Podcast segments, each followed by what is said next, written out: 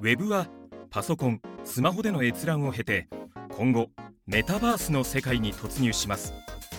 作り手にはますます複雑になっていくことでしょう。企画デザインシステムインフラまでをワンストップで対応。そして我々は Web の技術をリアルに広げていきます。あなたもその担い手になりませんか？不動産業界に特化したサービスを考え抜く会社サービシンク。ウェブディレクションやってますラジオ。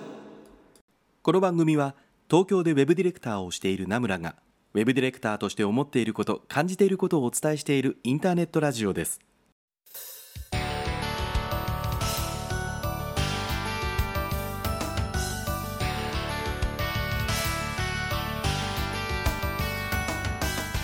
皆さんこんばんは名村真司です。1週間のご無沙汰感がお過ごしだったでしょうか。はいということでですねやっと11月もこうあの真ん中ぐらいか後半じゃないですね真ん中ぐらいになってねちょっと涼しくなってきましたね。今週も月曜日火曜日僕京都に行ってたんですけどもあの寒いかなと思ったらそんなことはなくてですね日中はもう下手したら本当にあったかいっていう気温だったんですけどもでブルゾンも持ってたんですけども結局着なかったですね。2日間となんかずっと持ってただけって感じでしたね。ほんであの今週の日曜日ですよ。そうあの僕子供と一緒にあの近くの公園に行ってたんですけどびっくりしましたよ。何がびっくりしたって蚊に刺されましたからね。普通に。でちょっと目を凝らしてみるとですよ蚊が34匹近くに飛んでるんですよ。11月の頭ですよ。11月の頭にまさか蚊に刺されるようになるとは思わなかったですね。いやもうちょっとあったかいのもいい加減にしてくれと思ったんですけどもまあ今日ぐらいからですねあの雨も降ってちょっと涼しくなって寒くなってって感じなんですかね。これから随分気温が下がってきてねもう10度台になってくるということですが本当に日本の秋はどこに行ったんだ？早く秋を返してくれと言いたくなりますけどもね。はい、えー、そんな中ですけどもおはがきいただきました、えー、スポーツの秋ということではないんですけどもまあそれにかこつけてですかね。おはがきいただいたのでご紹介したいと思います。ラジオネーム、えーと、吉谷和夫さんからいただきました。あん？あ吉谷和夫さんですね。はい。えー、名村さんこんばんは。いつもラジオを聞かせてもらってます。ありがとうございます。番組と全然関係ないのですが先日初めてフルマラソンに参加してきました。ジョギングとかはやっていたのですが地元で東北宮城復興マラソン2023というのがありこの大会名を見たら地元民は参加するでしょうってことでエントリー。申し込みをしたのが3月から7ヶ月。フルマラソンを走りきれるだけの練習をってことで少し速く走るようにしたり距離を伸ばしたりってことでなんとか練習でも30キロは走れる体力をつけて当日を迎えました。僕はこういったスポーツの大会って高校の部活以来だったのですが沿道にはたくさんの方がいて決して僕だけにってわけではないのは分かっているもののその声援の中を走ると練習とは全く違う力みたいなのが湧いてきました。そして無事に完走してタイムは4時間14分。サブ4達成はならずでしたが大満足のイベントでした。当日お風呂のしみ入ることしみ入ることまた機会があれば参加してみたいと思っています。名村さんは普段お忙しお忙しそうですがスポーツの秋は満喫していますか？ではということでね、えー、おはがきいただきましたけどもこの大会のことですねちょっとあるので、えー、オープニング明けに話をしてみたいなと思います。というわけで今夜も30分名村についてこい!この放送は不動産業界特化のウェブ制作システム開発でおなじみのサービシンクの提供でお送りいたします。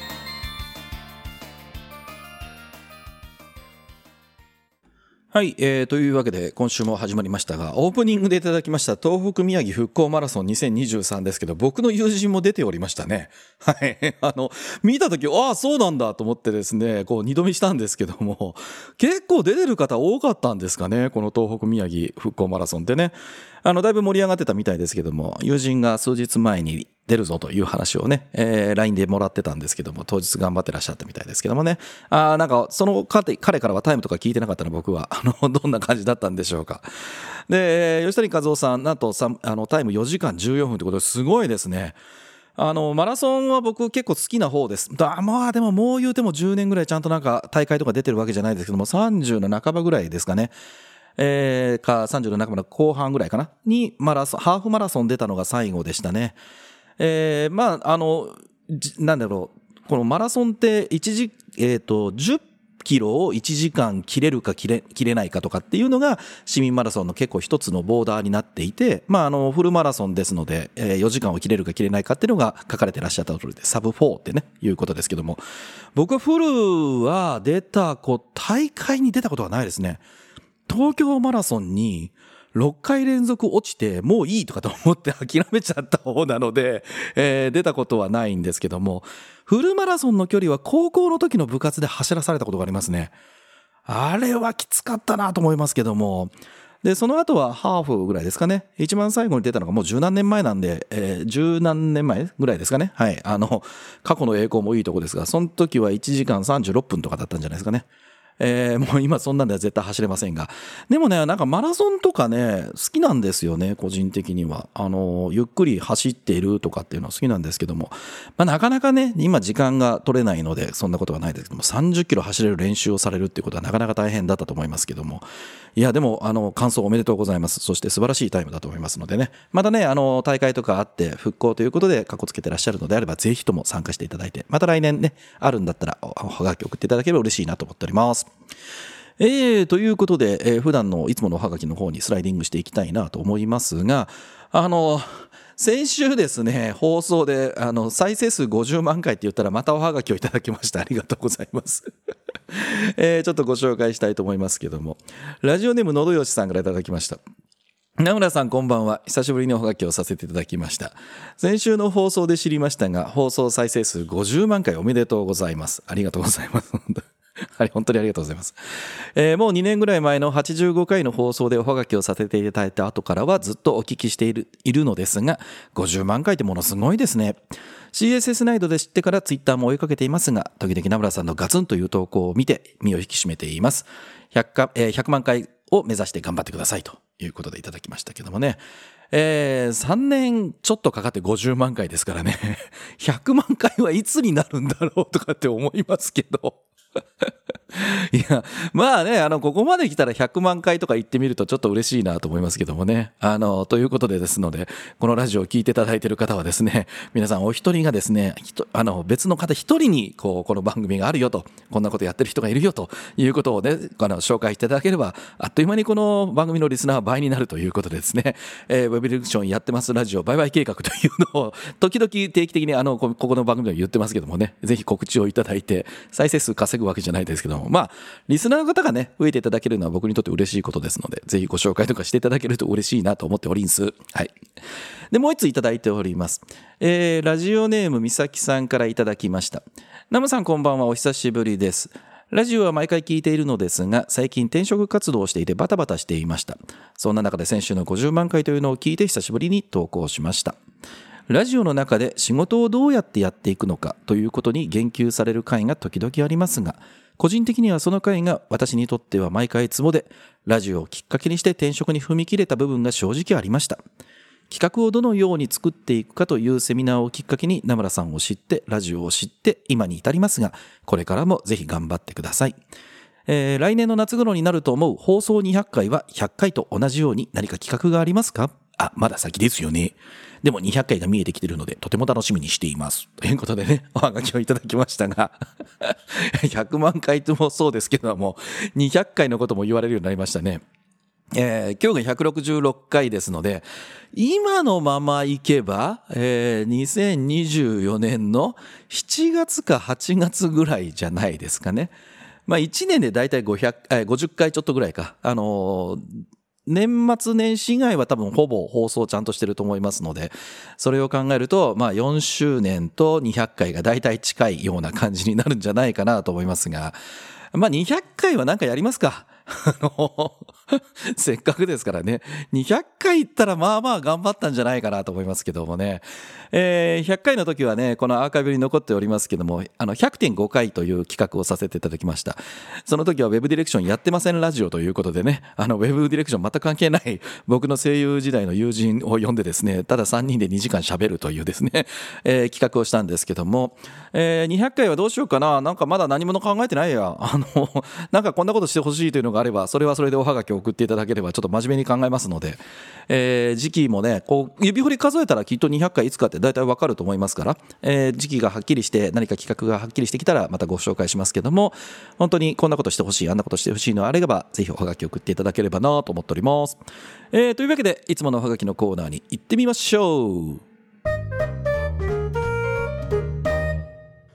はい、お便りのコーナーです。このコーナーでは、ポッドキャストの詳細にも記載しているウェブ上のおはがき投稿フォーム、ナムラの X のアカウント、アットマークヤクモへの DM でいただきました、ウェブディレクション、ウェブ制作の疑問質問のおはがきにお答えさせていただいております。えーと、では、どれにしようか。これにしましょう。えーと、ラジオネーム、はつきゆりさんでいいんですかね。えー、お読みさせていただきます。名村さん、こんにちは。名村さんに質問です。はいはい。えー私は今の仕事を始めて10年くらいになるのですが、最近自分のスキルとか能力が上がらないなぁとすごく感じています。自分で振り返った時に最近はやったことがないことがほとんどなくなってたんです。なんとなく惰性でもできてしまうというか、こんな時ってどうすれば成長できますかということで、えーウェブの話ではないのかもしれませんけども、さっき誰だったっけ？おはがきいただきましたよね。なんか仕事の会、仕事をどうやっていくのかって、あ、美咲さんのおはがきだ、これだ、これだ。あの、書いてましたけども、そんなおはがきですね。えー、まあ、わからんでもないですよ。まあ、仕事とかね、特にウェブの仕事って専門職だったりするので、まあ、ある程度できるようになるっていうのは、まあ、ここ、うーん、はつきさん書いてらっしゃるのが、今の仕事を始めて10年ぐらいということですから、まあ、10年やってたら、全くやったことがないっていうのは、だいぶ減るんじゃないですか？あの特にわかんない。これお仕事がデザイナーさんなのか、コーダーさんなのか、エンジニアさんなのか、まあ僕みたいなディレクターとか、プランナーとかね、プロデューサーとか、そっち系なのかもちょっとわからないとこではありますけども、そうなってくるとね、こうなんか自分は一通りできて、この先なんか自分がどうなるかよくわからんみたいなね。で、なんか、ともするとその、まあお勤めなのかな？かもしれないですけども、えーここにいても意味がないみたいな話をしてね、隣、あの、どこかに転職をして新しいことをとかでね、思ったりするともあります、あると思います。で、別に転職自体が悪いとは全く思わないですし、あの、その方がいいと思われたとかね、いい縁があればそっちに行ったらいいかなと思うんですけども、なんかこの、自分のスキルとか能力が上がらないからっていう時に、こう、他のところを見ると、よく見えるって、これもう完全に隣の庭の芝は青いみたいな話だと僕は思ってるんですね。で、成長って、なんだろうね、あの、正比例でずっと登っていくなんてことは基本的に僕もないと思うんですよ。いわゆる踊り場にいるとかってね、言い方をしたりしますけども、なかなか自分の成長が感じられない、成長しないというかね、こう、何をやっても別にやったことがあるし、みたいなところがあるとは思います。で、この時期って結構辛いよね。これ特に僕らみたいにあの手に職を持って仕事をしてる人って絶対そうだと思うんですよ。でこう特に勤め人というかね、えー組織にいた場合とかって、まあ、全部予定調和でやったことがあることをね、うん繰り返してるってわけだけではないと思いますよ僕らの仕事であれば。でもやっぱりこう新しいことが目新しく感じられないみたいな、うんことはあると思います。でもねその時期ってこう自分の知見を僕は広めてる時期だろうあ広めてるじゃないな深くしてるかっていう時期なんじゃないかなと思ってるんですよ。あの本当に例えば一つ一つこれはもう理想的な話も含めて言うと今やってる仕事の、うん、反応速度とか何かこう問題があって解決しようと思った時の答えに至る速度それが例えばちょっとずつでも上がってたりするはずなんですよ本来は。で、えっと、こう自分がある程度仕事ができるようになってくると周りからこうやいのやいのまだできないの？とかって言われることも少なくなるし自分でもその作業の時間の見積もりでできますよね。うん、まあこれ言われたら多分2日3日だなとか、まあ、あの半月だなとかねいうのは大体見えてくると思うんですよ。ほんで10年もやりゃそれとなんか予実がそんなにずれることもきっとないと思うのでまあなんか何やってもまあ日々これぐらいやって、はいはい、まあここまで来ました。まあ別に遅れてないし、進捗出てるし。ほんで、作業が終わったら、うんまあ思った通り終わったみたいな。何が面白いねみたいなね。で、これ自分がやってるのは作業じゃねえかみたいな風に思ってしまうかもしれないんですけど、そんな時は、もうどうやってその普段の仕事を早くできるかっていうことは一つ僕がお伝えできることじゃないかなと思うんですよね。あの、例えば手に職を持ってってっていうことで僕らね、手を動かしてパソコンいじるわけですけども、じゃあどんだけ訓練したってさ、キーボードを1秒間で10万文字打つとかっていうのはこれできないと思うんですよ。筋肉の限界があるからね。で、僕らの仕事の能力がどうやって上がるかって言ったら、僕は反応速度だと思ってるんですね。反応速度反応速度答えに至る速度っていうことかな。だからなんかこれってどういうことなんだろうかなって考え始めて、ああ、これはこういうふうにしようって思うのが、例えば去年は、うん、30分かかってた、1時間かかってたってことが、どうやればじゃあ15分に、もっと言えば5分に、えー、もっと言えばもうすぐに答えが出る？そこにまで至れるかどうかっていうことだと思ってるんですよ。で僕は多分もう自分の稼働してる時間っていうのは自分の体力とか健康とかでいろいろ考えたら今まあどれぐらい働いてるか別にどうでもいいんだけど僕にとっての限界はもうそろそろ来てるんですよね。これ以上やると多分無理みたいな。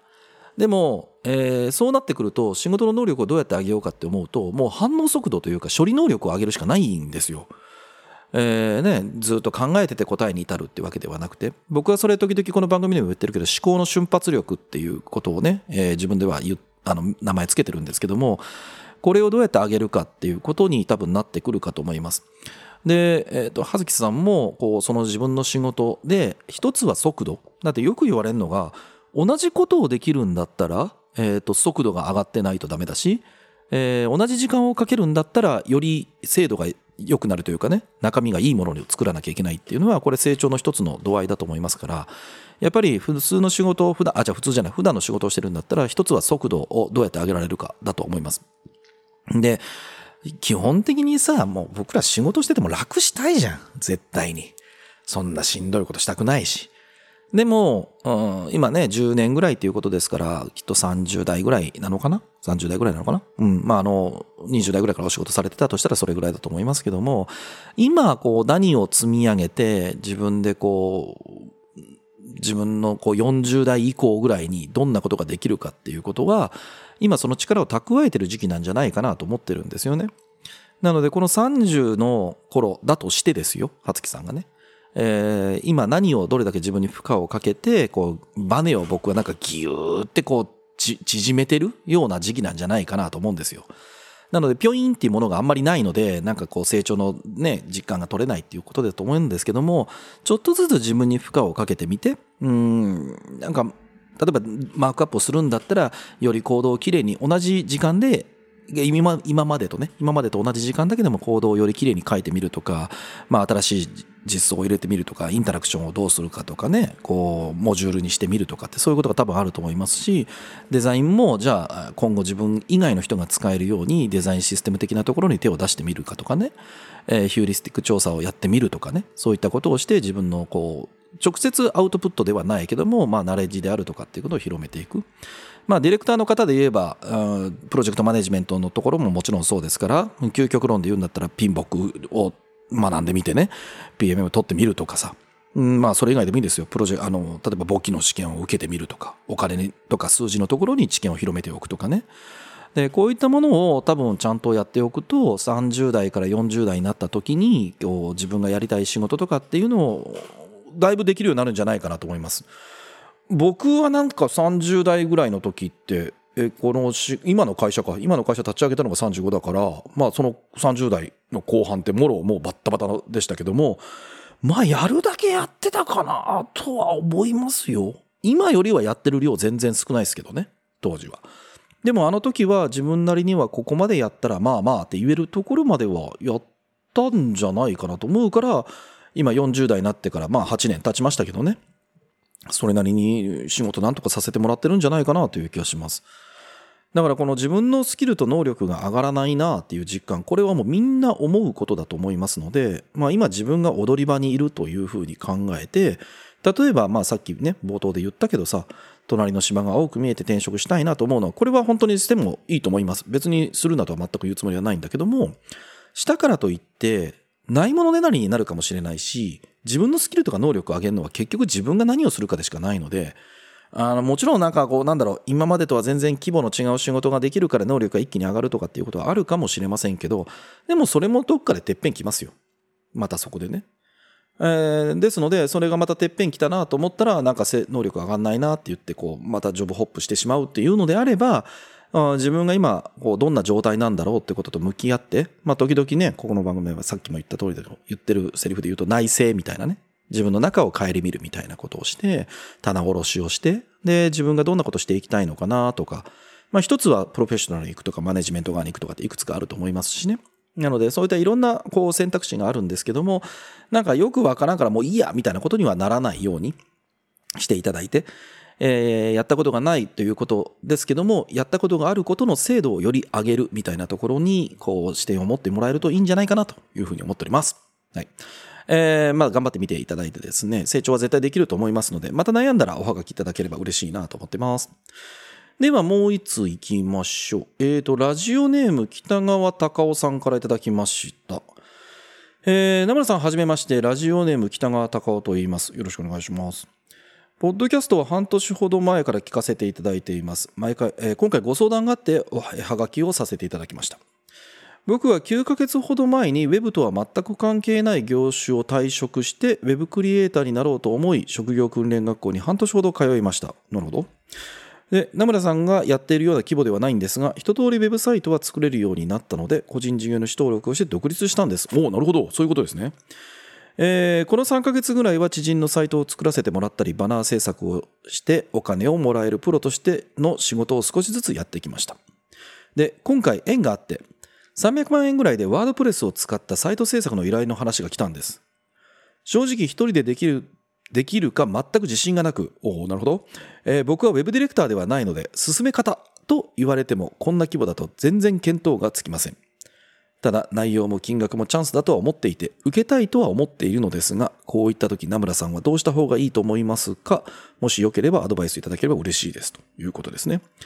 えーまとめて、なんか改めますと、独立をして、というか、この仕事を始めて、今、9、仕事じゃないか。この業界に入ったのが9ヶ月前。で、3ヶ月前ぐらいに独立をしてということなんですね。なので、まあ、ウェブに関わり始めて9ヶ月目ぐらいで300万円ぐらいのワードプレスを作ったサイトの、サイト制作の依頼が来たということですよね。でも、あの、進め方が全然わからんと いうことなんですが、これは難しいね。どうだろうこのタイミングでこれに手挙げるか。あのね、これは本当に僕答え、あの、北川さんね、これ僕が今から言うのを真に受けないでほしいなと思うんだけど、あの、僕は多分手挙げると思います。このタイミングでもね。っていうのは、これ大昔のもう話ですけど、97年ぐらいに、まあ96年からね、この仕事をして、おそらく97年ぐらいにも僕似たような話あったんですよ。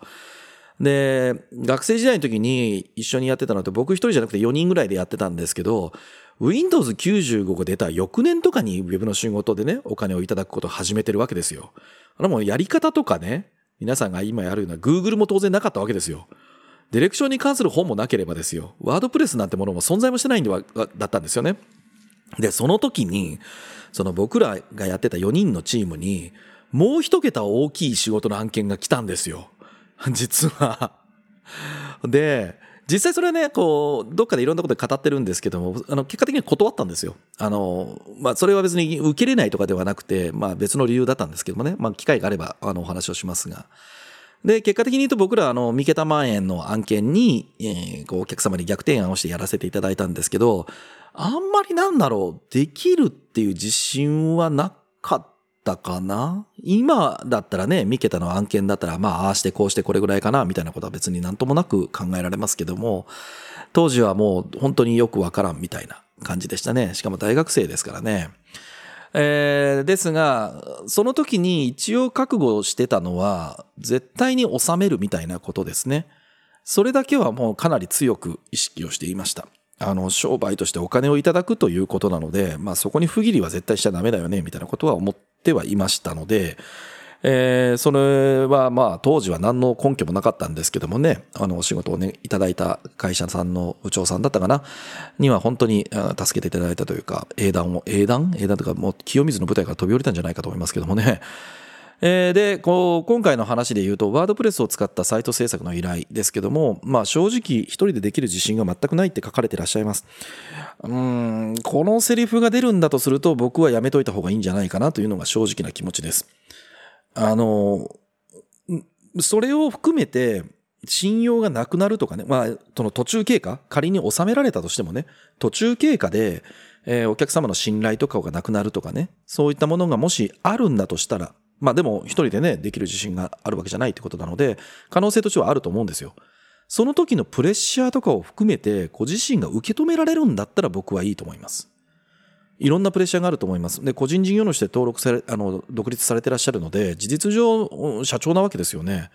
なので、本当に全責任を背負わなきゃいけないっていう形になりかねないわけです。あんまり脅してるつもりはないけどもね。で、その時の心、心労ストレス？そういったもの？っていうのは、別にこれ300万が、ま、別に1億になろうが、やっぱ人しかあるわけですよ。で、それに耐えられるかどうかっていうとこだと思います。で、僕ら物作ってるところで、それに耐えられる自信は何かって言ったら、最後こうやればなんとか納品ができるみたいなものが、可能性として見えてるかだと思うんですよ。例えば僕が300万円の案件、一人でって言ったら、まあ、今の会社ではなくてね、僕がもし一人で今独立をしててやるっていうなら、僕は多分何とかすると思います。できると思います。あの、極論そのデザインができなかったらデザイナーに頼むとかっていうのは自分の手取りとかが減るけども、納品をしなきゃいけないっていうんだったら僕は方法を持ってるからです。マークアップをする人であるとか、ワードプレスのスペシャリストであるとか、デザイナーさんとかね、知ってる人いますし、えあ、じゃあそれができる人を知っているので、最悪その人たちに助けてって言えば何とかなるっていうのも分かってるので、最悪の最悪、納品を閉じることは多分ないっていうのが分かってるから全然受けれます。でも、北川さんがそこがちょっとわからない。で、まあ、あの、独立をして、ね、この仕事始めて9ヶ月ということなので、そういったなんでしょう、仕事上のつてというかね、えー、知り合いもっと言うと信頼ができる知り合いえー、その人に任せれば何とかしてくれると言えるだけの知り合いっていうのがもしあんまりいらっしゃらないんだとすると、本当にお客様からこう何か言われた時ってきついと思うんですよ。決して仕事って楽なものでは僕はないと思ってるので、本当にお金をいただくっていうのは恐れるに足るものだと僕は思ってますからね。ですからそこの部分をどういうふうに受け止めるかじゃないですか。目の前でね、個人事業主の方が300万円の案件を、しかも独立して3ヶ月目じゃないですか。あれはめちゃくちゃ欲しいと思いますよ。めちゃ、めちゃめちゃよくわかりますよ。僕だって、この会社立ち上げた14年前でも300万の案件って言ったら本当に喉から手が出るっていうのはこういうことかってぐらい欲しくなりましたもん。だから気持ちはすごくよくわかります。でも、うん、トラブルがあった時に、本当にこうドキドキして明日お客さんにこれどういうお金メールしなきゃいけないな、電話したら怒られるかなみたいなことをね、もし、そういうふうに、もし、こう、なんだろう、言葉良くないですけど、ネガティブに感じてしまうような性格なんだとすると、相当プレッシャーかかってくるはずなので、そことか、まあ、それにまつわるいろんなことを含めて、いいよ、頑張るよということとかね。えー、いうのであれば僕は受けてもいいかなと思いますが、そうじゃないんだったら、あの、早めに誰か頼れる人っていうものを見つけてから、えー、担保ってわけじゃないけどね、えー、そこを見つけてからやる方がいいんじゃないかなというのが僕の意見ではございます。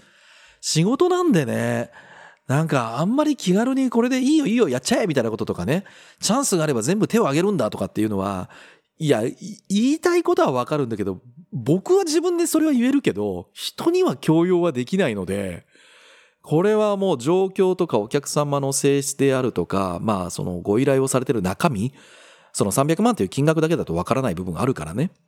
あの、実際にはそのお客様は300万って言ってて、で、北川さんが300万っていうのはすげえと思ってるかもしれないけども、実はその、例えば僕が受けたとしたらこれ500万ぐらいかかるよみたいな内容だっかもしれないじゃないですか。なので、そういったものが見えないので、あの、本当にこう何も考えずにやった方がいいっすよっていうのはちょっと手放しでは言えないかなと思ってるので、慎重なね、えー、もしかするとちょっと脅してるようなご意見に、あの、アドバイスというかね、あの、話をしてしまったかもしれませんが、冷静に考えてみていただければいいんじゃないかなと思います。はい。あの、受けたか受けなかったとかね、もし、あの、報告というかね、あの、ご連絡いただけるような内容があれば、またちょっとおはがきいただければと思います。あの、放送に載せちゃダメよっていうんだったら、そういうふうに書いていただければ、放送では読まないのでね、あの、ぜひ、迷ったらまたご連絡をいただければなと思っております。ということで、皆様からの Web ディレクション、Web 制作の疑問質問のおはがきをお待ちしています。ウェブ上のおはがき投稿フォーム、ナムラの X のアカウント、アットマーク、ヤクウェイの DM からラジオネームをつけてお送りください。これからも楽しいおはがきお待ちしています。はいというわけでエンディングになりました。えーと本当にね一気に寒くなって東京もそうですしこの間京都に行ってお客さんとこお話をしてもねあのインフルエンザがすごく流行ってるっていうことでねえー大丈夫ですかっていう話になったんですけどもで、まあ、うちで今お仕事お願いさせていただいているとこの会社の社長さんも先日40度まで熱が上がったとかって言ってるので本当に予防接種はした方がいいですよって言ってめちゃめちゃ言われたのでね。あの本当にこれ聞いていただいてる方の中でいやインフル大丈夫だよという方もねあの今年結構なんか、まあ、毎年インフルどうこうって言ってますけどねあの強いというか大変な状態になる方も一定数いらっしゃるようなので皆さん本当にお気をつけいただければなと思っております。ねもう今年もあと1ヶ月半ぐらいになりましたからね元気に終わりたいなと思ってますからね。はい、えーということでこの番組では皆さんからのお便りたくさんお待ちしています。ウェブ上のおはがき投稿フォームナムラの X のアカウントアットマークやくもへの DM からラジオネームをつけてお送りください。このラジオはあまり重たい内容ではなく朝や昼や夜に何かをしながら聞いていただければウェブディレクションについてちょっとしたヒントになるような放送をしています。面白かった仕事のヒントがあったという方はぜひ SNS でシェアをお願いいたします。Apple Podcast や Spotify などの配信プラットフォームでお聞きの方はこの番組のご登録また Apple Podcast でお聞きの方は高評価をいただけると嬉しいです。というところであっという間にお時間でした。お相手名村真司でした。来週も絶対チューニングしろよ。バイバイ。不動産サイトってたくさんあるけどどこも今一つ使いにくいんだよな。そう思っているあなた。その不動産サイトの使いづらさをサービシンクで一緒に改善しませんか？企画設計デザインシステムインフラ。全てをワンストップで行うウェブ制作会社サービシンク。